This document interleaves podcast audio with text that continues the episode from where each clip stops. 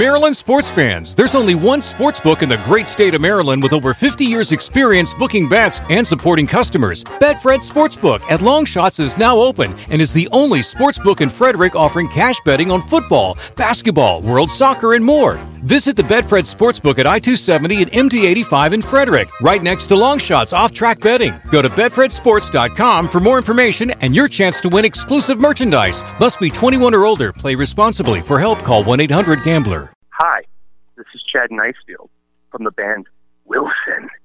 Hey, rock's not dead. It's hiding, and you found it. Good job. Ah!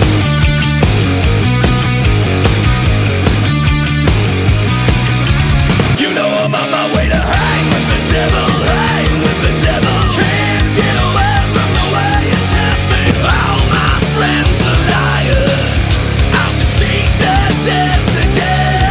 Are we in? When we were young, we believed in our sin. If I'm down, I'm green, get a grip, feel my heartbeat. All I need is speed.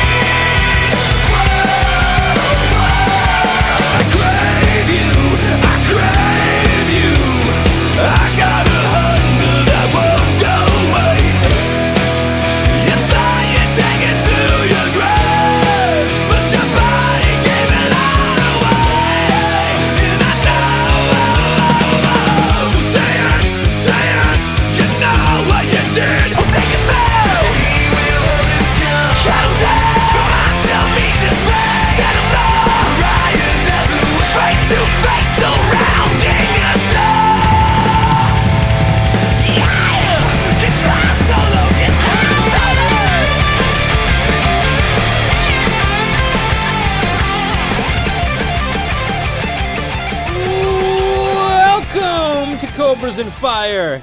My name is Baco, and I will soon be joined by my friend, my co-host, and of course, the godfather of Cobras and Fire, Loose Cannon. But before we do that, let me tell you a little bit about today's episode. Today we're going to feature a band that early on received the Cobras and Fire Mushroom Stamp Seal of Approval. And no, Billy Hardaway, it's not Steelheart. But you probably figured that out by now. Hailing from Detroit, Michigan, the band Wilson embodies everything I fucking dig about hard rock, metal, and dick pics. Somehow I managed to finagle myself into an interview with lead singer Chad Nicefield, and I don't mind telling you people, our conversation is quite arousing. But before we get to that, let's kick it off with some fuckery that is the music of Wilson with Give 'Em Hell!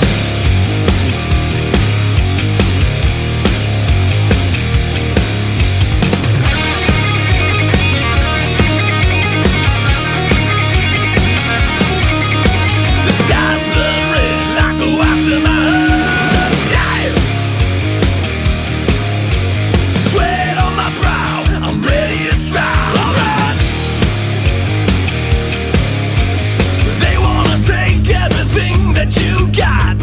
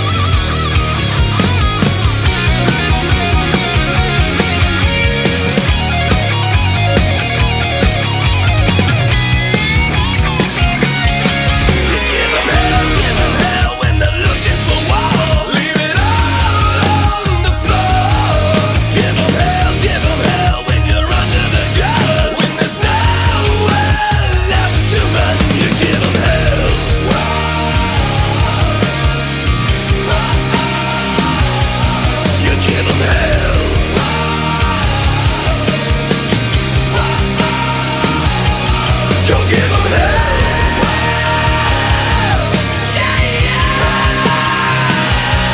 Don't give them hell.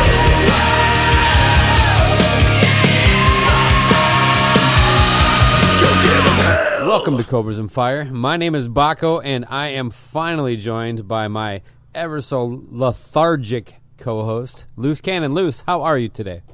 I'm great, feeling very lethargic and happy to be in this state. You are running the show today, correct? That's what you said, man. I mean, you call the shots, so you are the godfather of Cobras and Fires. How does that work? You're running it. I don't call the shots. You're running it, man. You go, you do it. Yeah. I'm the godfather. Don Luce. But anyway, what you got for us today? Well, I got what I think is a pretty fabulous interview with a very attractive man named Chad Nicefield. You might know him as the lead singer from Wilson. I know him as the person who gives me good dreams. Pleasant dreams. I see. Yes, you've definitely been the, like I called you, the other episode was the inquisitive Baco lately. Lots of interviews and more to come, as I understand. Correct? Hopefully more of this, but on your end, I'm getting kind of tired of it. I don't even know what to talk about. Okay.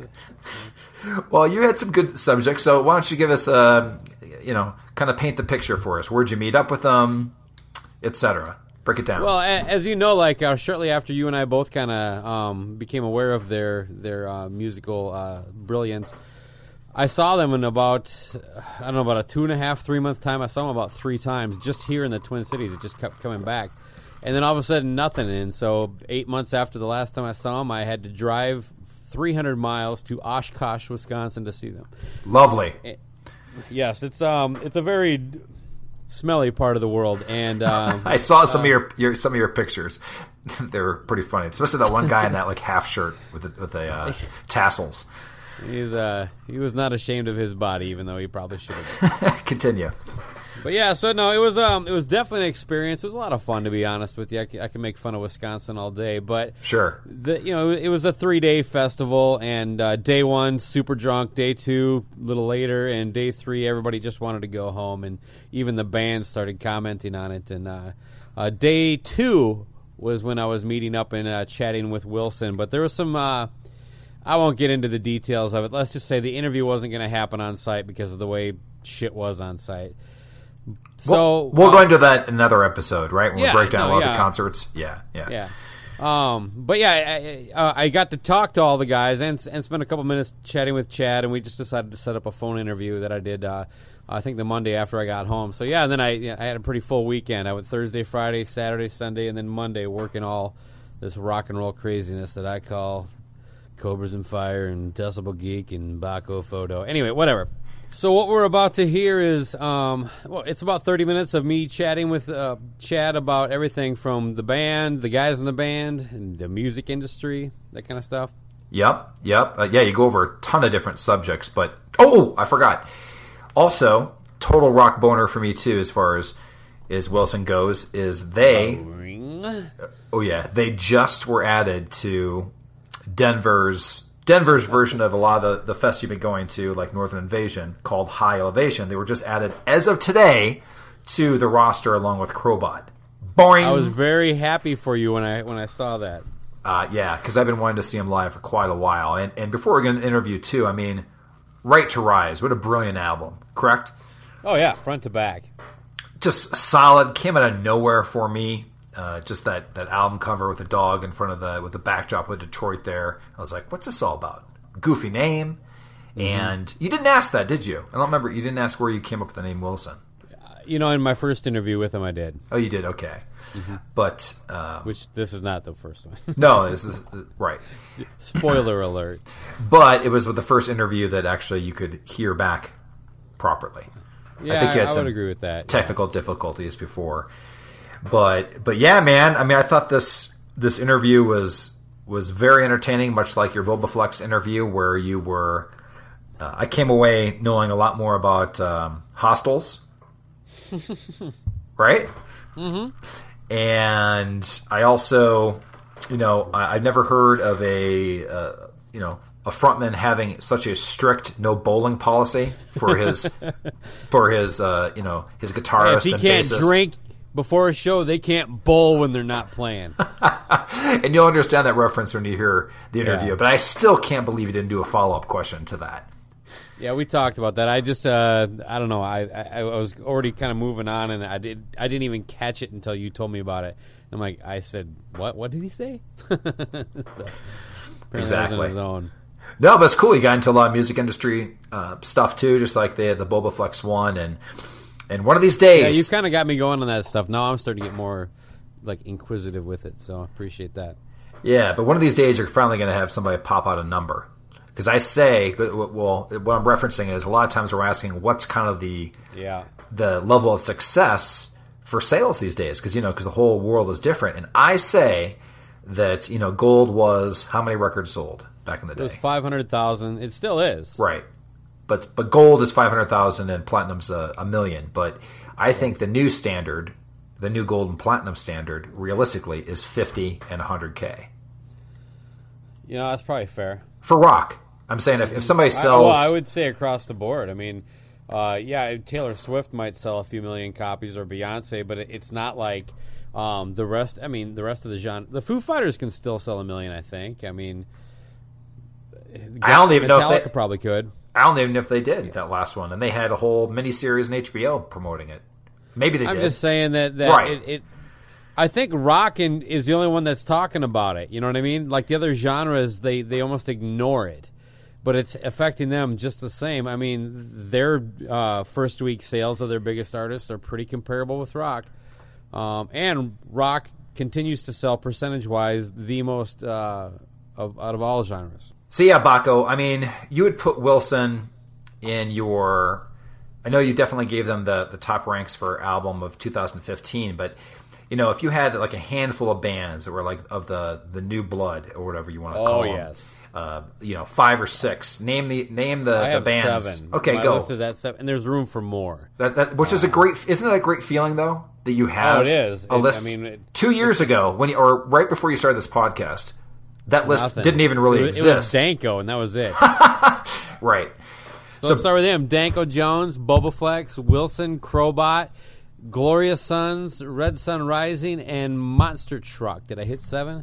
I mean, you talk about a great package tour. That's all, and all those bands. I can't believe you said that. I said that to my wife. I was like, that's a tour I want. I kid you not. Since then, Monster Truck and Glorious Sons have played together. Crobot and Wilson are now touring together. And Bobaflex and, fuck, they were just with one of these. Oh, Bobaflex and Wilson were together just recently. Right. Red Sun Rising and Bobaflex. That's what it was. So I left out Red Sun Rising.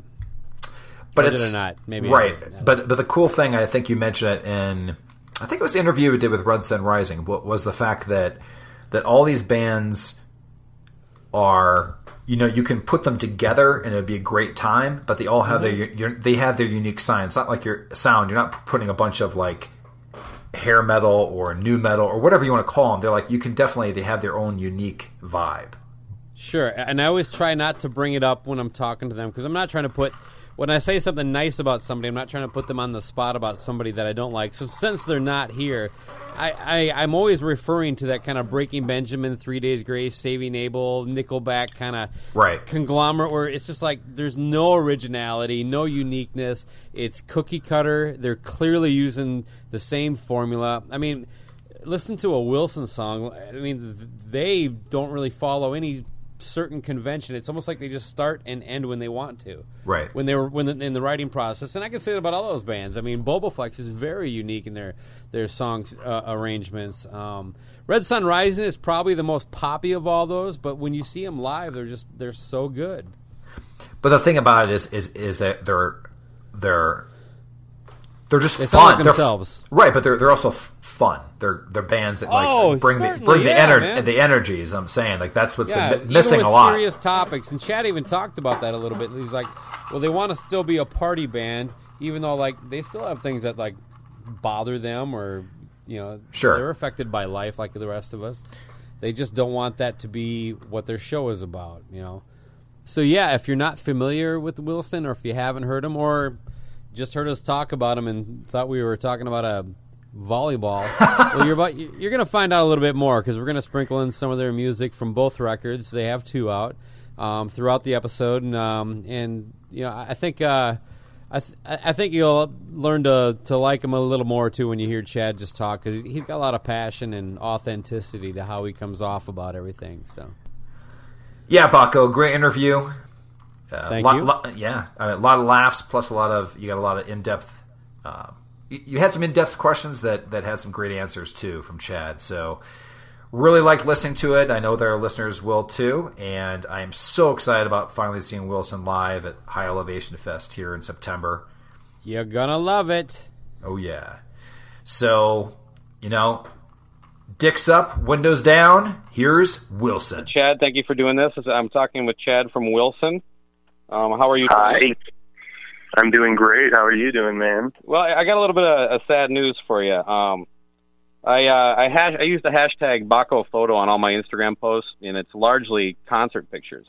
But last night we were covering a local gala, and one of the celebrities there was Johnny Depp. And he bumped you from number 3 to number 4 on the most popular Baco Photo post, and I had no idea. I just wanted to apologize.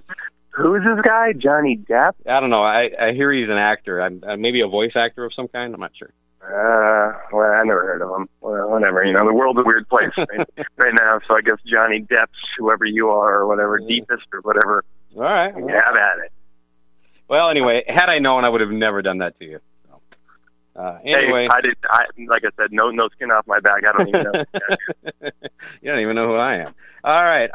We spoke about a year ago, not quite a year ago, and Right to Rise had come out fairly close to that time. And I follow all you guys on social media and all that Facebook, Instagram shit. You've had quite a year. You want to kind of top off some highlights for us? Oh, man, geez. Highlights. Well, we headlined our first ever United Kingdom tour, which was great, and we did some headlining shows in Germany, which is crazy to think about. Yeah. We went overseas again with our friends in Hailstorm to support them. Those are great. That whole run was really great. The Hard Drive Live tour with Trivium and Tremonti was awesome. The past couple of months of the festivals that we've been doing, I mean, geez, I think one of my favorite fests still to this day, after all of the ones that we just went through, is probably Rock on the Range, because it was like pouring down rain when we when we started to play our set, and we're like, oh my God, nobody's going to be here. You know, like it's raining, they're going to get shelter or whatever. But to our surprise, there was like thousands and thousands and thousands of people. What are these crazy people doing in here? They could, you know, they're getting drenched, and we just had a good time with everybody. It was really it was really overwhelming to feel that support, especially due to the incredibly terrible weather situations that we were under. Church bells ringing on a Sunday morning, but heaven never looked good on me, so I lay in bed with the preacher's daughter, feel the holy water pouring down on me. Hail Marys can cure my disease.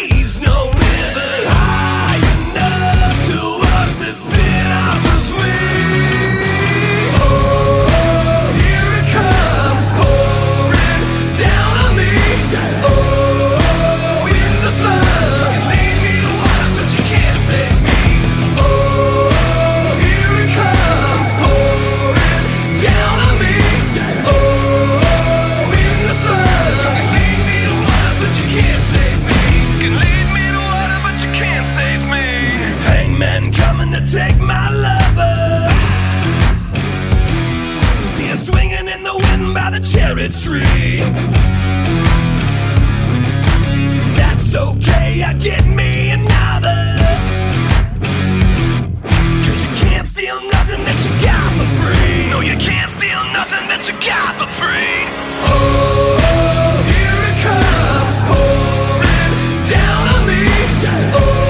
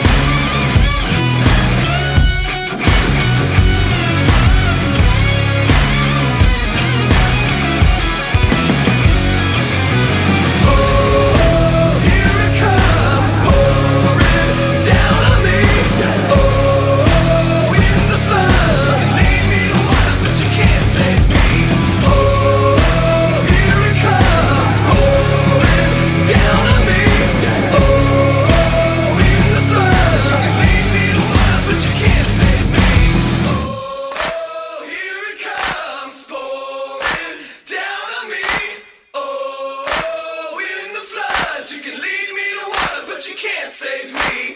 Oh, here it comes, pouring down on me. Oh, in the floods, you can lead me to water, but you can't save me. And we just, yeah, we've been having a really good year. We're very excited to see where we're at right now. Yeah, I'm quite happy for you guys.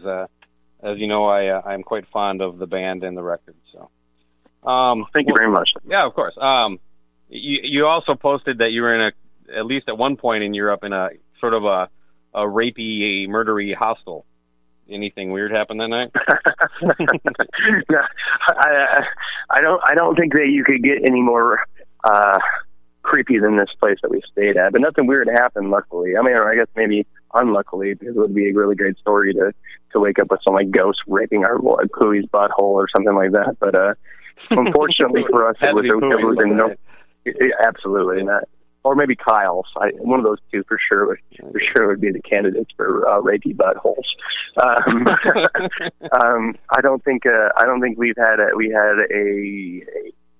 bad experience at all. It was just a really strange place. It was our first, because the first time we were over there, we were sharing a bus with the band, nothing more.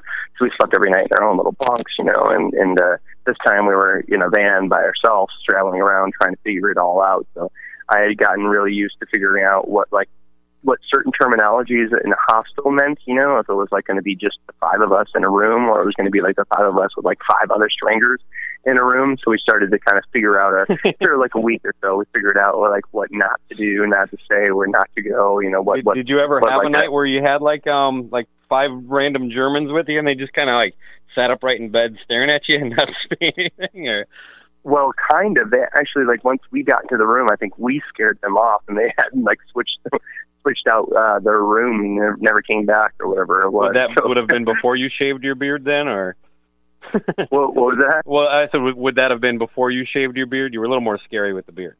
Oh yeah, it was a little bit. Yeah, I didn't shave my beard till we got back home from Europe. Yeah. You got some heat for that, by the way.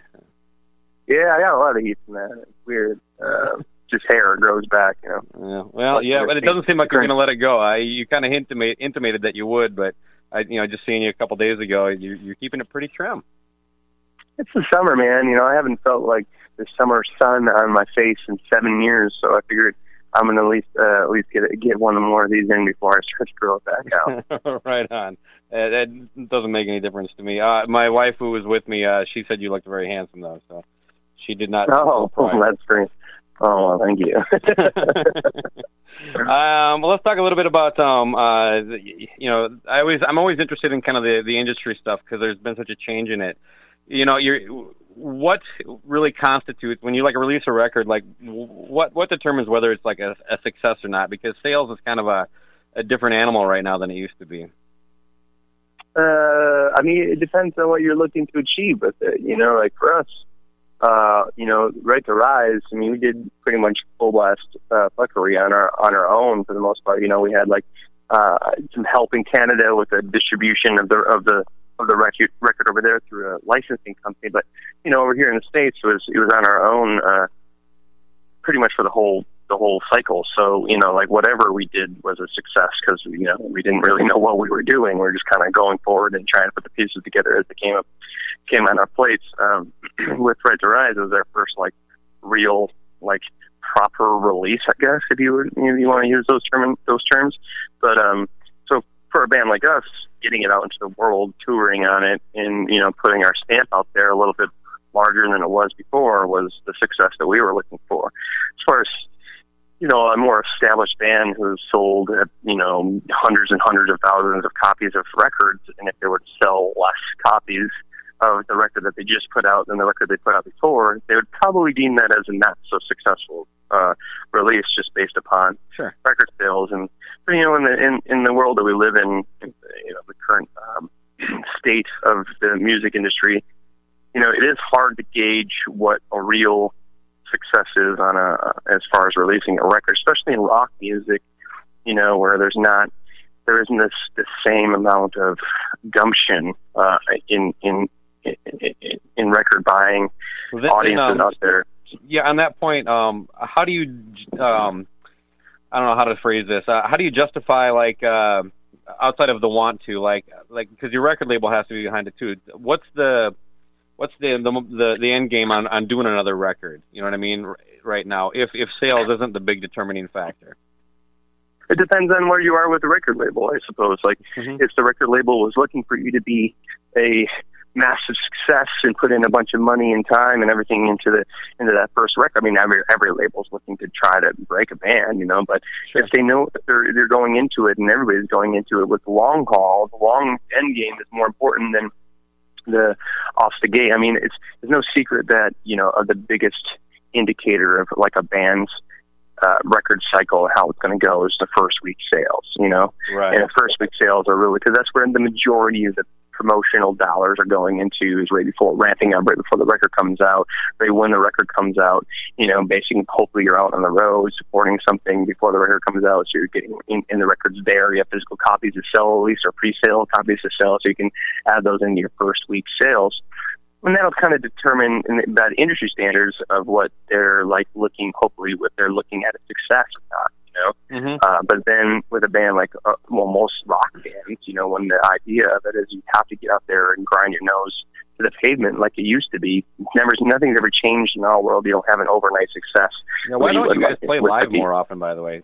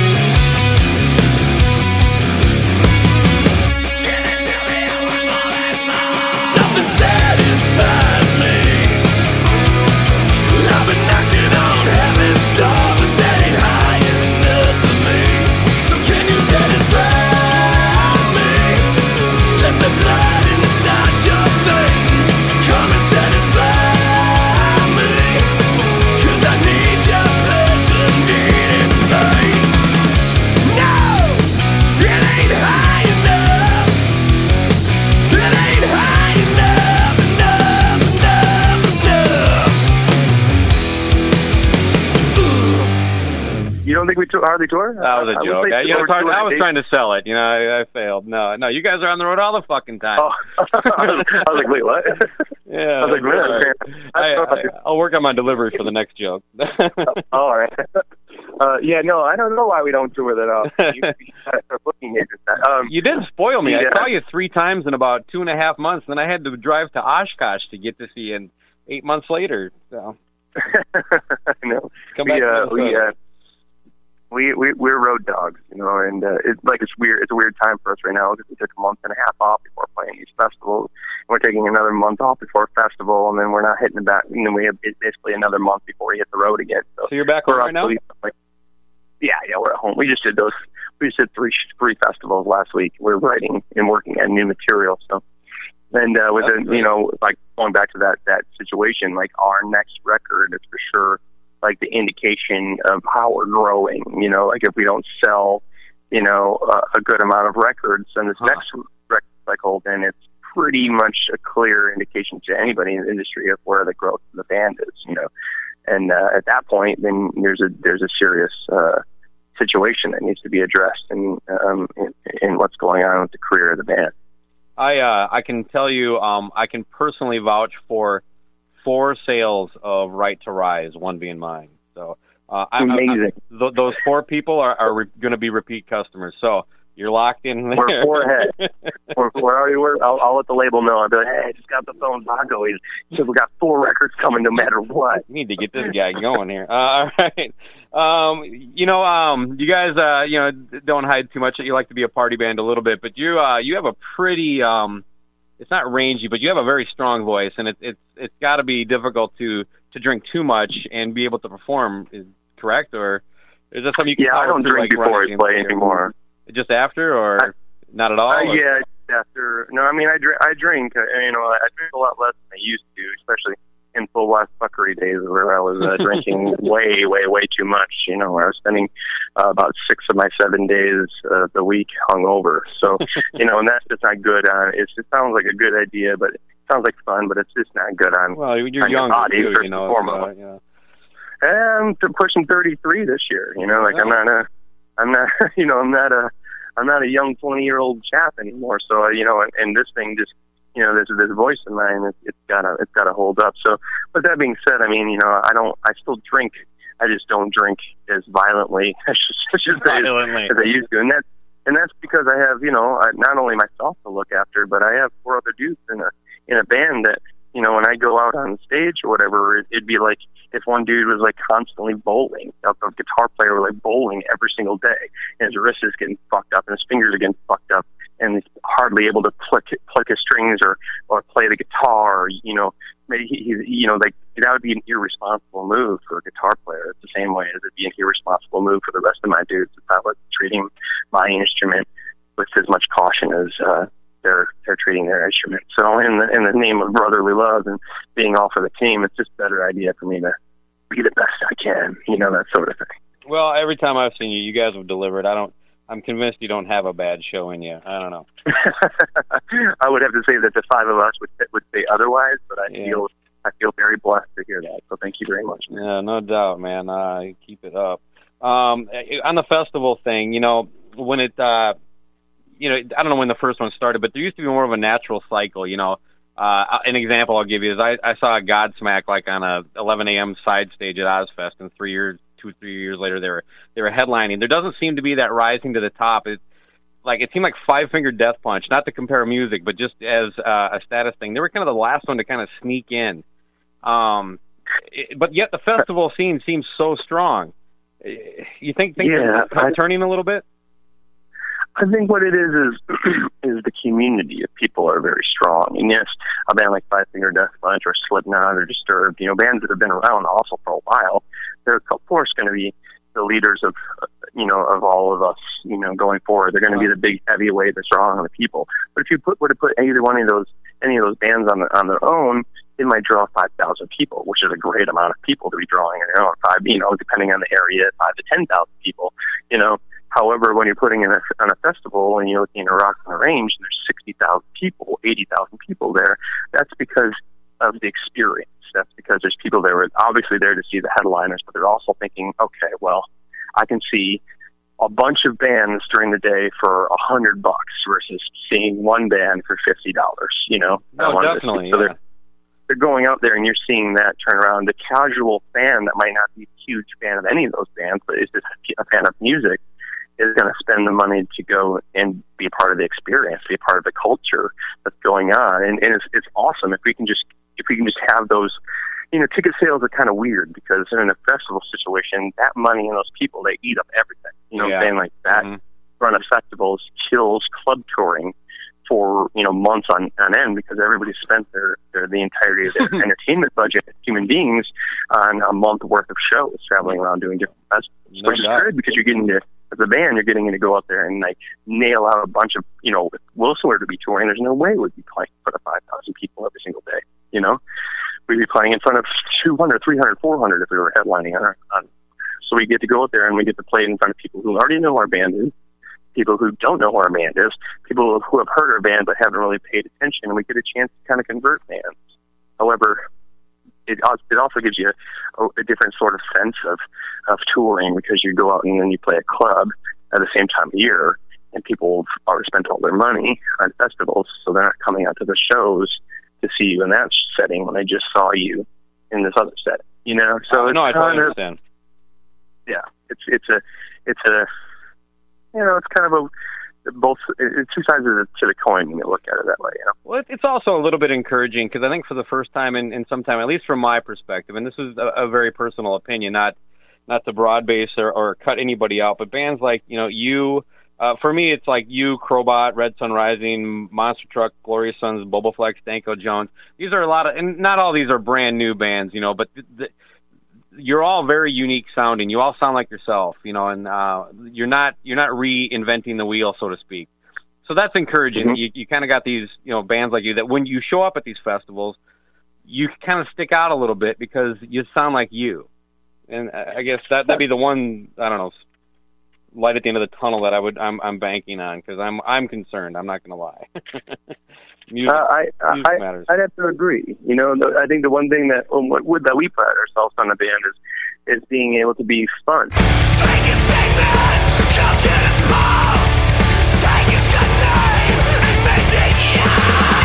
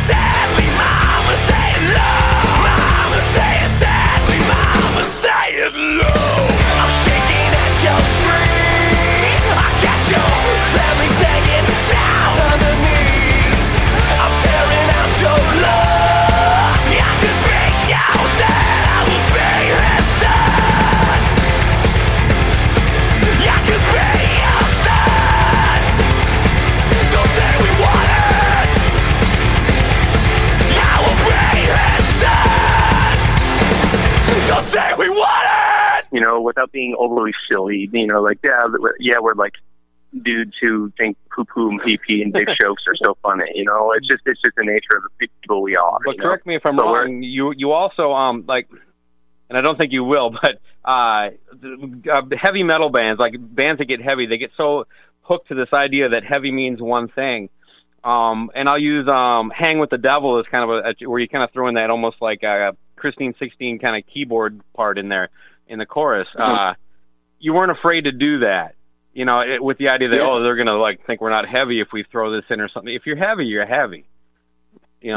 I mean, like, you seem fearless with that in that kind of aspect. Yeah, I mean, I look at tons of different music like that, like what I think is sometimes just a tonally heavy, like, you listen to like a Meshuggah or like a Gorgira or something like that, and you're like, whoa, that sounds heavy. But then you go and listen to like what people would consider like a Ghost to be a heavy metal band, and I'm like, that sounds like an operatic band to me. I don't think it sounds like a metal band to me. I think it sounds like a rock band. I think it sounds like a 70s throwback. There's some Jefferson Airplane and shit, but that's considered a metal band. The metalheads are going out to see it. Old Blue Oyster Cult is even better.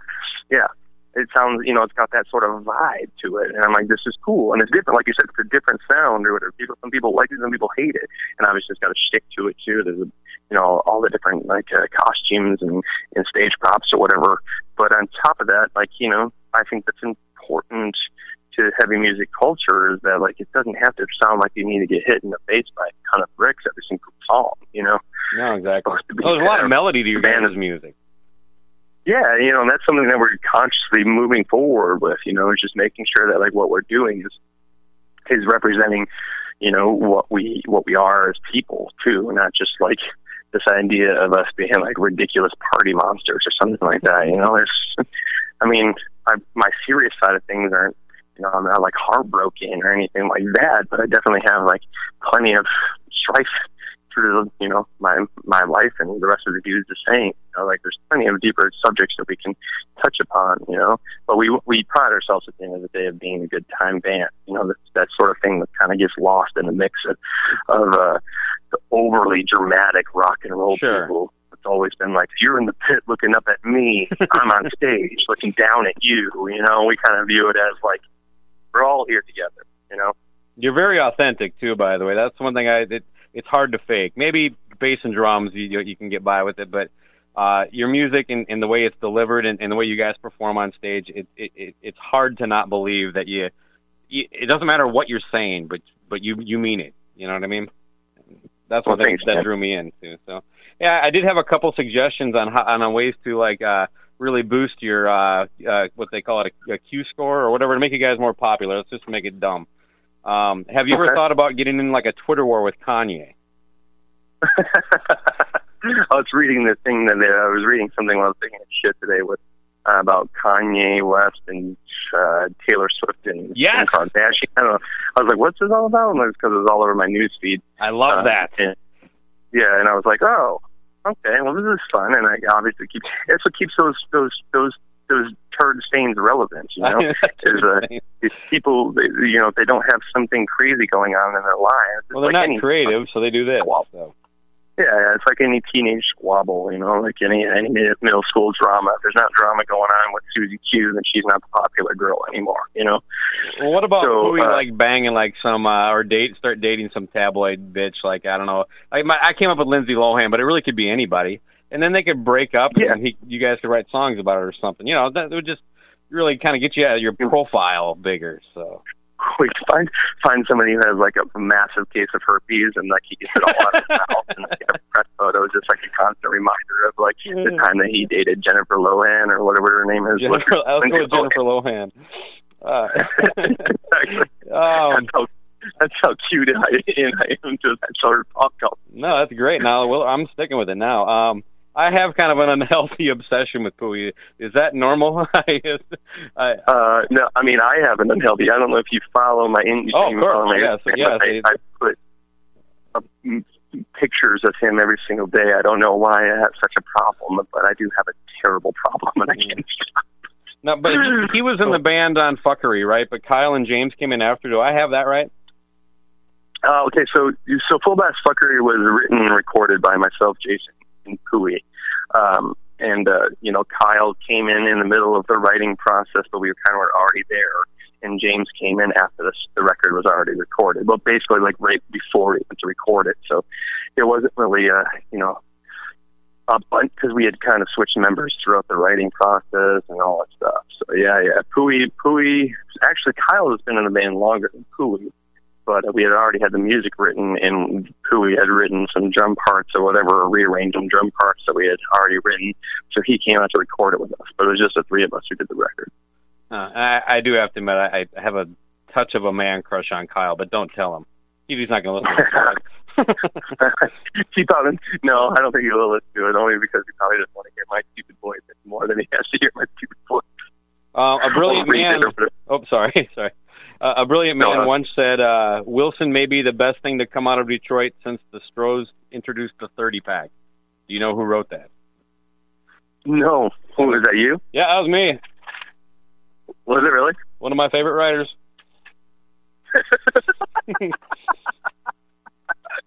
No, you guys are fantastic. I just have a couple last ones for you. Is that okay? Yeah, of course, man. All right.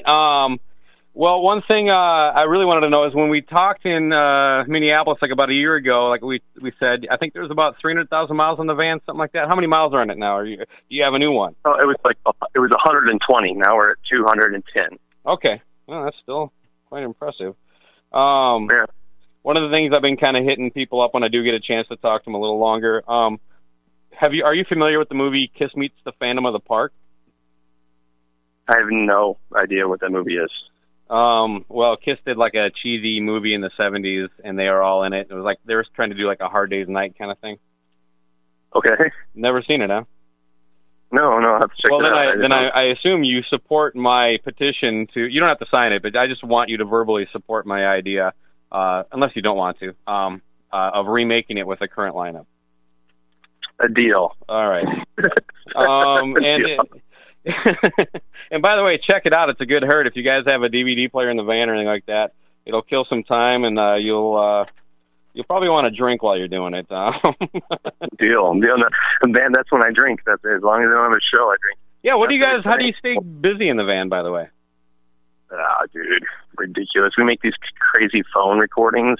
We have so many different ridiculous things that we recorded. We come up with these skits, right? Of these ideas of some small mouse getting caught by his dad fingering his mouse girlfriend, and we come up with these crazy what if this happens situations, Steve Irwin in a concrete jungle, and we'll talk it out there and record it. And pretty much the majority of our writing is either listening to I listen to a lot of I like stand-up comedy, and I like comedy, so I listen to a shit ton of comedy records or podcasts when I'm driving. The rest of the dudes.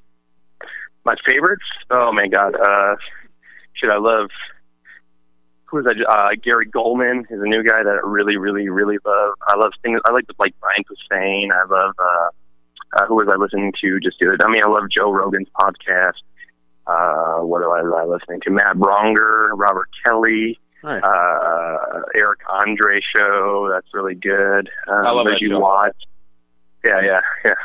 I could go on and on and on and on. Are you familiar with a local boy, Nick Swardson? He's in a lot of Sandler movies. Swardson, yes. Oh, yeah. I've been on his stand-up for a while, even before Seriously Who Farted, when he was doing Nick's Arcade, which was his first stand-up special. Yeah. One of my favorite things ever is when he's talking about how he would hire John Stamos. I want to have a chunk of money saved up and have it mailed off to some random celebrity to have him make an appearance at my funeral. Just a chunk of money with a note. It says, here you go. It's my last wish. Take this money. Show up at my funeral. You don't have to talk to anybody. Just in and out. Just make an appearance. That's all you have to do. But I want a mid-level celebrity like John Stamos. Would be sweet. Uncle Jesse on Full House. Just to be funny, my friends, and suffer at my funeral. I can't believe Nick's dead, man. Can't believe he died. He was a good dude, man. I can't believe he died. It's too bad. Dude, is that John Stamos? Did Nick know John Stamos? He'll be at his funeral. That's a great bit. Yeah. when he's around. Oh, Taylor Swift like, crying. That don't sting out. Yeah. Nick Swartzen, great. He's hilarious. Yeah. What about old timers like Bill Hicks? He's one of my favorites. Oh, fuck yeah. Bill Hicks rides again? Come on. That's one of my favorites. Mitch Hedberg? Who was I just watching? Scream like that style. Fuck, what's his name on top of my head? Sam Kinison. That's one of my favorites. Amazing. Yeah. One of my favorites, yeah. All right, and then did you have anything else you'd like to promote? Let's put it that way. What do you guys got coming up? How soon can I get the new Wilson record? In a week or two? Yeah, tomorrow it'll be out. That's full on. We got it being pressed right now, and the vinyl's coming out. Haven't even recorded it. I'm gonna record it tonight. No, I don't have a release date, and we haven't even recorded the new record. We're just working on songs right now. And then, basically, if you keep your eyes peeled and tuned into our website next week or Facebook or anything like that, we're going to announce another tour in September. So that'll be out this. Any this Minnesota dates? I could really use a scoop. I don't even know where the tour is going to, so I haven't seen the final routing. I just know that it's a juicy one. People will be excited about it. So. Well, if it comes anywhere near me, I'll be excited, and you guys will probably be like, "He's back, Jesus." My list is at 7 now. 7 bands that I do not miss if I can make it. And you're on it. Oh, and by the way, Right to Rise was my number one record of the year. I was disappointed in some of my fellow writers at Decibel Geek for not ranking you a little higher because they're clearly deaf. Yeah, take a poop on their chest. Yeah, no fucking shit, man. Like that. You say that a lot because I always talk about pooping under people's pillows. There you go. So I'm not going to start pooping on their chest. Maybe they'll get their attention better. Thanks for that tip. That's all they know. They need a little fecal enjoyment. What song you want me to play out when we're done? This is basically the end of the interview, so we're going to throw on a... Windows Down. Windows Down? You got it. Yeah. Right on, man. Chad. Thank you so much. I really appreciate you rescheduling this. I know we had a little snafu, and I got a little cold feet at Rock USA, so I do appreciate this. And say hello to all your brothers in Wilson, and remind them how much I love them, and let them know that I'll be masturbating furiously to pictures of them tonight. So I will let them know. They will love that. And look for the dick pics. They're coming your way. All right, dick and balls, man.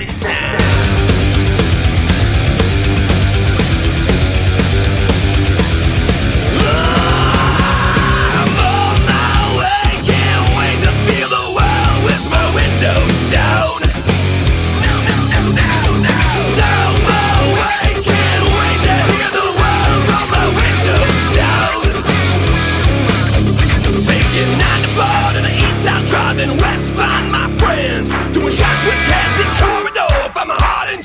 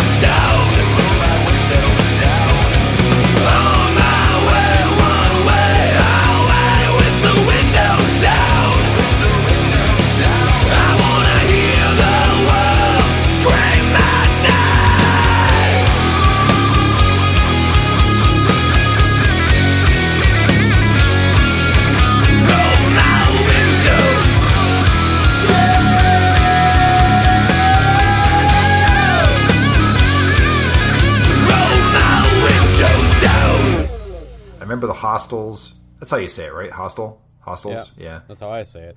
Yeah. You make fun of everything the way I say it.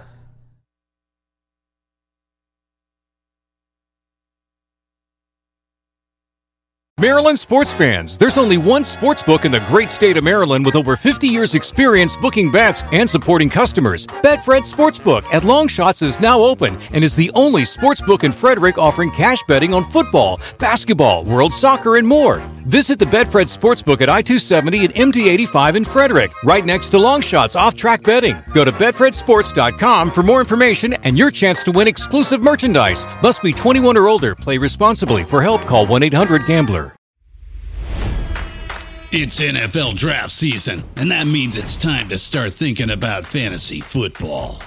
FantasyPoints.com features industry-leading experts and prognosticators using proprietary hand-charted data to help you score more fantasy points. FantasyPoints.com is the place to go for whatever kind of fantasy football you play. Whether you play fantasy football, daily fantasy sports, or do a little bit of everything, Fantasy Points has the meticulously researched content to guide you to victory. And why wait for the fall? Fantasy Points also covers the new spring football league, the UFL. Join the guru, John Hansen, Scott Barrett, Joe Dolan, and other massive names in the fantasy football universe with an exclusive offer. Use code Pantheon for 15% off any Fantasy Points package, including the all-in package, with access to every article, tool, and data nugget that Fantasy Points has to offer. That's FantasyPoints.com and code Pantheon for 15% off at Fantasy Points. FantasyPoints.com. Code Pantheon. Score more fantasy points.